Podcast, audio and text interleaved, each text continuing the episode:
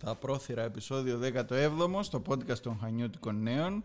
Γεια σου Γιώργο. Γεια χαραντάν. Ε, λοιπόν, σου έχω ένα... Είχες καλέσει τον κόσμο την τελευταία φορά να στέλνει προβληματισμούς, ανησυχίες. Ανταποκρίθηκε ο κόσμος Γιώργο. Ηχογραφημένα τα Και σου θέτω ευθέως την ε, αγωνία της ε, ακροάτησας. Και θέλω μαζί να βρούμε την απάντηση. Τι είναι αυτό το κορονοϊός; Είναι απάτη, είναι πανδημία; Μας κοροϊδεύουν ή γίνεται κάτι άλλο; Αυτό το... Εγώ πριν Ναι, μιλήσεις ναι, ναι. ήθελα να πω ότι ο κορονοϊός δεν είναι απάτσι. Έχει, έχει μπερδευτεί αναγνώστρια με τα, τα ελικόπτερα που πήραμε τα σύχο. Άλλο τα απάτσι, άλλο τα σύχο. Και εσύ τώρα μπορείς να απαντήσεις. Κοίταξε το κορονοϊό. Το κορονοϊό. Είναι πολλά πράγματα μαζί και ταυτοχρόνως. Είναι μάσκες αλεξίπτωτο που πετάμε από αεροψεκαστικά και προσγειώνονται στο προάβλιο ενός σχολείου. Είναι μια μεγάλη μεταπολεμική κρίση για όλο τον πλανήτη. Παντού και πάντα θα αναρωτιούνται οι άνθρωποι τι είναι αυτό το κακό που μας βρήκε στην Ευρώπη, στην Αμερική, στη Λατινική Αμερική και στην Κίνα. Απαντήσεις δεν έχουμε ακόμα, ούτε εμείς ούτε οι επιστήμονες. Το κορονοϊό λοιπόν καλά κρατεί. Και αντιμετωπίζεται μόνο με υπερμεγέθεις ε, μάσκες. Ε, Τώρα να πω σόβρακο. Ε, νομίζω ότι ήταν σαν αυτά που φόραγε ο Βέγκος παλιάς στις ταινίες, τα θυμάσαι που ήταν ε, ο- ολόσωμα τα, τα ανδρικά τα εσώρουχα, ε, κάτι τέτοιο ήταν. Δεν ξέρω, θέλανε να δώσουν έτσι μια ρετρό, μια ρομαντική διάθεση στην αντιμετώπιση της πανδημίας. Πάντως όποιος το Παρασκευά- εμπνεύστηκε αυτό... Παρασκευά. ε, Κλονίστηκε το αφήγημα του Υπουργείου. Ε. Ναι. Γιατί δεν τα ελέγξανε ρε Γιώργο πριν τα δώσουν Ε, δεν ξέρω, που να ρε, μην Παρασκευά. κλονιστεί; Δε- δεν ξέρω και περίμενα τουλάχιστον κάποιος να είχε μπει στον κόπο να τα ελέγξει. Δηλαδή έρχεσαι, παραγγέλνεις εσύ κάτι. Θες να το δώσεις και σε παιδιά κιόλας. Πάρεις εσύ κάτι για τα νυψάκια σου. Πριν το δώσεις τα νυψάκια σου, δεν θα ανοίξεις να δεις τι είναι ρε παιδί μου, να δεις όντως ήρθε αυτό που παρήγγειλες, θα δώσεις τα παιδάκια. Έχεις δίκιο, τίποτα έχεις δίκιο. άλλο. Ε, είσαι- Γίναμε ρε ζήλοι. Ε, μα πολλά μαζεύονται Γιώργο. Πολλά μαζεύονται σε αυτό το Υπουργείο. Δεν ξέρω, είχαν τρει-τέσσερι μήνες να α, οργανώσουν μια κατάσταση, το άνοιγμα, το ασφαλές άνοιγμα των α, σχολείων και δεν ξέρω, δεν βγαίνει προς τα έξω το- κάθε άλλο από ασφαλές άνοιγμα των σχολείων και σοβαρό βγαίνει προς τα έξω. Τέλος πάντων, εύχομαι κάποτε να σταματήσει να γίνεται αυτή η κουβέντα που καλώς γίνεται αυτές τις μέρες. Βέβαια, ξέρεις ότι και το Υπουργείο και οι εκπαιδευτικοί και οι γονείς στέκονται και με δέος μπροστά στη γροθιές που έριξε και στην κουτουλιά ο γονιός εντός ή εκτός εισαγωγικών σε καθηγητή, έτσι. Ναι, αυτό είναι ένα χαρακτηριστικό της κατάστασης που επικρατεί. Πολλοί άνθρωποι παρασέρνονται από ψευδείς ειδήσεις. Ε, δεν ε, Νομίζω ότι είσαι ότι- ποιητής. Ε, ναι, δεν ξυπνάει κανείς Γιώργο και να λέει «Α, σήμερα θα πάω να κουτουλήσω ένα καθηγητή». Είναι η ένταση που δημιουργείται, η συσσωρευμένη, η αγωνία σε συνδυασμό με την ευπιστία και το τι φίλτρα έχει ο καθένας α, απέναντι σε αυτά που ακούει και διαβάζει, ειδικά στο διαδίκτυο. Ε, όλα αυτά είναι εκρηκτικό κοκτέιλ. Ευτυχώς βέβαια είναι μεμονωμένα περιστατικά έτσι, δηλαδή μην ε, πάμε πάλι στο άλλο άκρο να λένε «Α, επειδή ένας α, αντέδρασε έτσι στην Κρήτη σημαίνει ότι σε όλη την Κρήτη ε, ότι ταυτίζεται όλο το νησί με αυτές τις συμπεριφορές». Όχι, όχι, προς Αυτό Θεού, μα για όνομα του Θεού. Είναι σύνηθες. Ποιος μπορεί να τα πει αυτά; Ε, πο, πολλές φορές γίνεται κάτι στην Κρήτη και μετά βγαίνει- γίνεται σημείο ότι όλη η κριτική είναι έτσι, δεν θέλει και πολύ να... Σου, καλιά να σου βγει το μάτι παρά το όνομα Γιώργο που λένε. Είναι και άμα δίνεις και αφορμή. Ναι, ναι. Εντάξει, σου λέω, είναι κάποια μονομένα περιστατικά. Ωραία, εντάξει, αντιμετωπίζεται. Ελπίζω από την ενημέρωση που έχεις η κατάληψη έριξε στα Λύκεια. Ε, εντάξει, μόνο Γιώργο, η κατάληψη είναι και λίγο σοβα... ε, χαβαλές τώρα και εσύ μην τα παίρνεις τώρα τα παιδάκια εκεί. ε, Φορμή, ε, ψάχνουν να κάνουν και λίγο χαβαλές σιγά. Εντάξει, δεν είναι τώρα ότι όλα τα παιδιά δεν αντιλαμβάνουν τους όρους της κατάστασης. Τα περισσότερα παιδιά ξέρουν πολύ καλά τι πρέπει να κάνουν και πώς πρέπει να προστατεύσουν τους εαυτούς τους και τις ε, οικογένειές τους.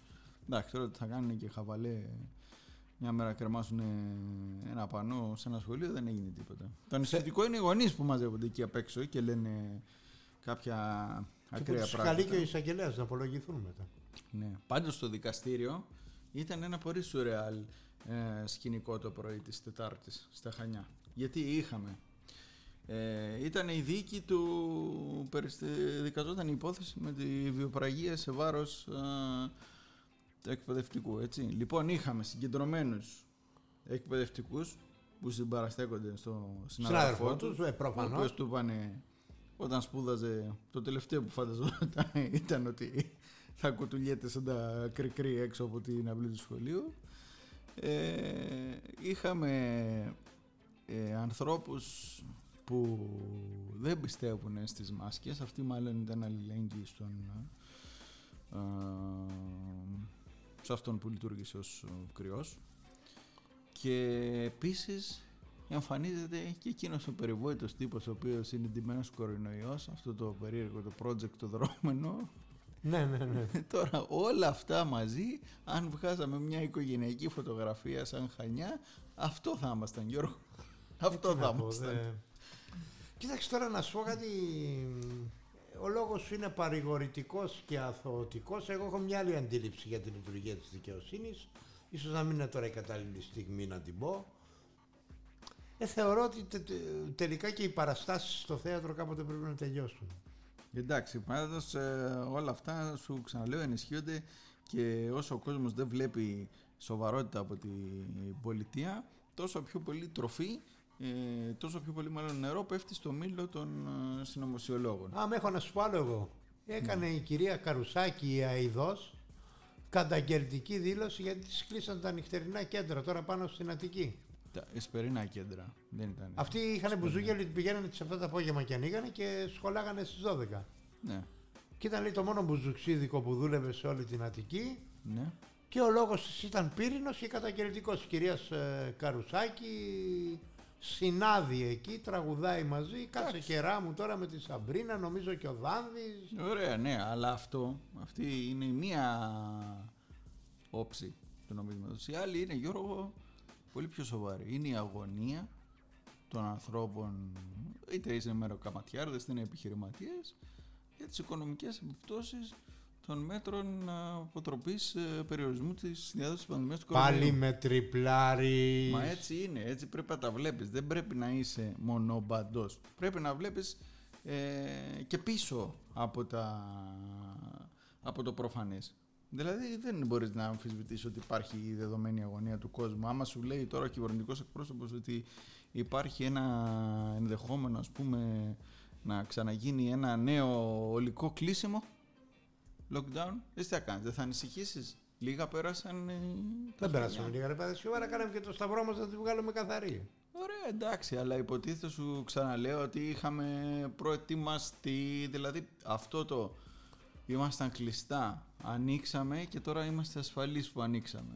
Και τώρα παιδιά θα ξανακλείσουμε. Ε, δεν είναι σοβαρή διαχείριση, ρε Γιώργο. Δηλαδή από εκεί που λέγαμε πολύ σωστά ότι αντέδρασε η κυβέρνηση το πρώτο διάστημα και ότι ήμασταν από τις χώρες που καταφέραν να ελέγξουν γρήγορα το πρόβλημα και ήταν πρότυπο διαχείρισης της πρωτοφανούς αυτής της κρίσης η Ελλάδα. Το θυμάσαι έτσι; Ναι, ναι, πώς το θέλω. Ε, ναι, ωραία. Πέτρασαμε ένα καλοκαίρι που ήταν. Ε, ε, Ξένιαστο. Ναι, λίγο κορονοϊός, λίγο Κρασί, θάλασσα λίγο. και το απολυμαντικό μου. Και τώρα τι, πάμε εκεί στα σχολεία, στα κουτουρού και μετά πάλι παιδιά εντάξει είναι να έχετε και στο πίσω μέρος του μυαλού σας ότι θα κλείσουμε. Δηλαδή αυτό, τέτοιες δηλώσεις και τέτοια σενάρια δεν βοηθούν τίποτα. Ούτε το, η οικονομία προσπαθεί να επανεκκινήσει, ούτε αν το θες ε, τους αυτούς που ενδεχομένως να θέλουν να επενδύσουν να κάνουν ένα νέο ξεκίνημα. Δηλαδή ποιος θα πάει να κάνει ένα νέο ξεκίνημα, να βάλει τώρα τα χρήματά του να κάνει κάτι όταν ξέρει ότι υπάρχει ενδεχόμενο για να ξαναζήσουμε εδώ ό,τι ζήσαμε την Άνοιξη.